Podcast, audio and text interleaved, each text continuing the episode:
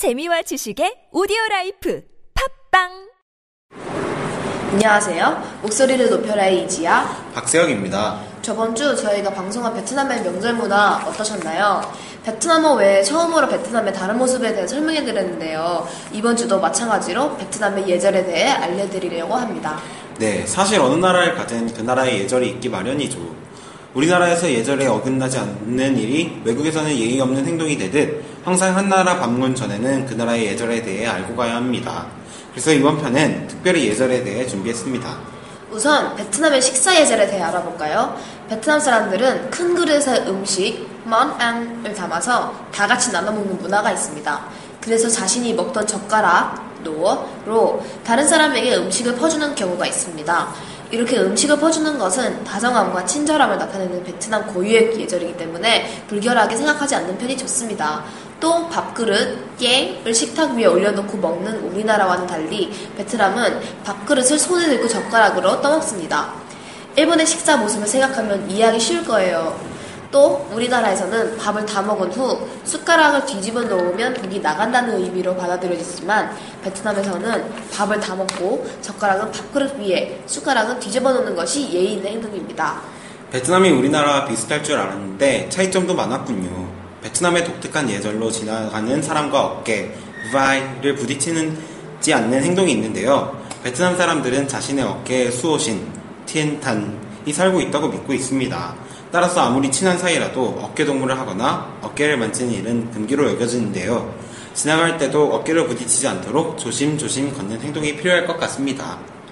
뿐만 아니라 베트남 사람들은 숫자, so에 굉장히 예민합니다.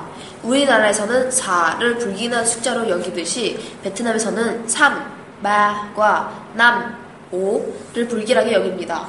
그래서 결혼, 남끄이를 하거나 이사를 할 때 3과 5가 포함된 날은 기피한다고 해요. 이와 반대로 숫자 9, 찐는 베트남 사람들이 행운의 숫자라고 생각합니다. 베트남 사람들은 조상을 깍듯이 섬기는 풍습이 있습니다. 평상시에도 집안에 만타라고 불리는 제사상을 차려놓을 정도입니다. 만타에는 조상의 사진, 흔과 음식, 먼안을 놓고 조상의 영혼을 기억하는 풍습이 있습니다. 베트남 사람들이 다른 사람의 집에 놀러 간다면 만타에 묵념하듯 고개를 숙여 예를 표한다고 합니다. 한국을 동방예의지국이라고 부르는 것만큼 베트남도 예절을 굉장히 중요시한다고 합니다. 한국과 마찬가지로 나이 든 사람을 존경하고 항상 인사를 한다고 해요. 또 종교적인 물건이나 존경받는 정치인들의 사진은 조심히 다룬다고 합니다. 베트남에서는 선물 와도 많이 주고받는데요. 앞선 명절 문화에서도 말했다시피 설날, 텟이나 결혼식, 남그의 같이 특별한 날에는 선물을 꼭 주고받는다고 해요.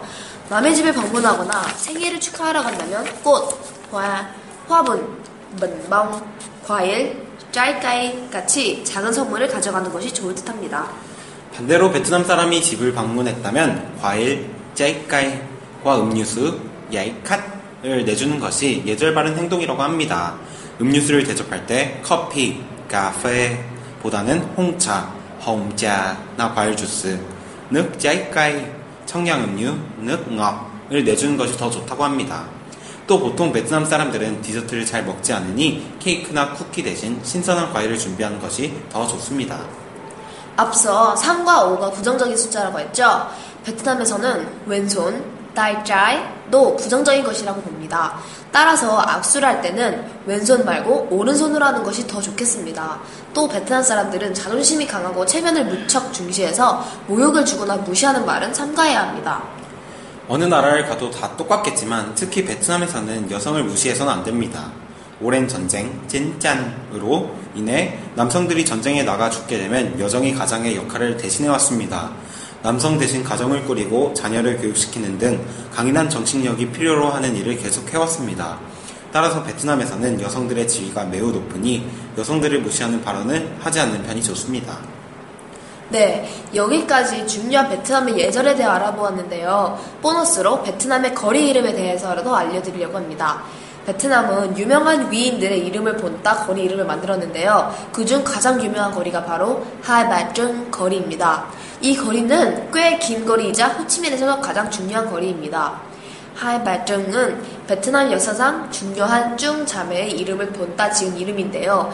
베트남을 지배하고 있던 중국, 중국에 반란하고 3년간 베트남을 다스린 중요한 인물이라고 합니다. 또 막냉제이라는 거리가 있는데요. 이 거리는 학식이 특별했던 막냉제이라는 베트남의 유학자의 이름을 본따 만든 거리입니다. 24세의 과거에서 장원을 했다고 하니 얼마나 머리가 좋았는지 알겠죠? 뿐만 아니라 레윤이라는 거리가 있는데요. 베트남 공산당 지도자인 레윤의 이름을 본따 만든 거리입니다. 이분은 호치민 주적의 뒤를 이어 베트남을 다스린 사람입니다. 1960년대 중반 호치민의 건강이 악화되면서부터 베트남의 최도 지도자라고 합니다. 이것뿐만 아니라 베트남 거리에 얽힌 이야기가 많다고 하니 시간이 되면 한번 찾아보시는 것도 좋을 것 같습니다.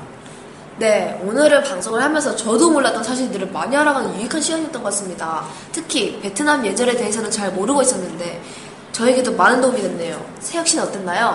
저에게도 참 좋은 시간이었습니다. 잊고 살았던 베트남 예절들도 다시금 깨닫게 되는 좋은 시간이었습니다. 청취자분들께도 좋은 시간이 되었겠죠? 좋은 시간이 되었을 거라고 믿으며 저희는 이만 인사드리겠습니다. 지금까지 목소리를 높여라의 이지야. 박세혁이었습니다 감사합니다.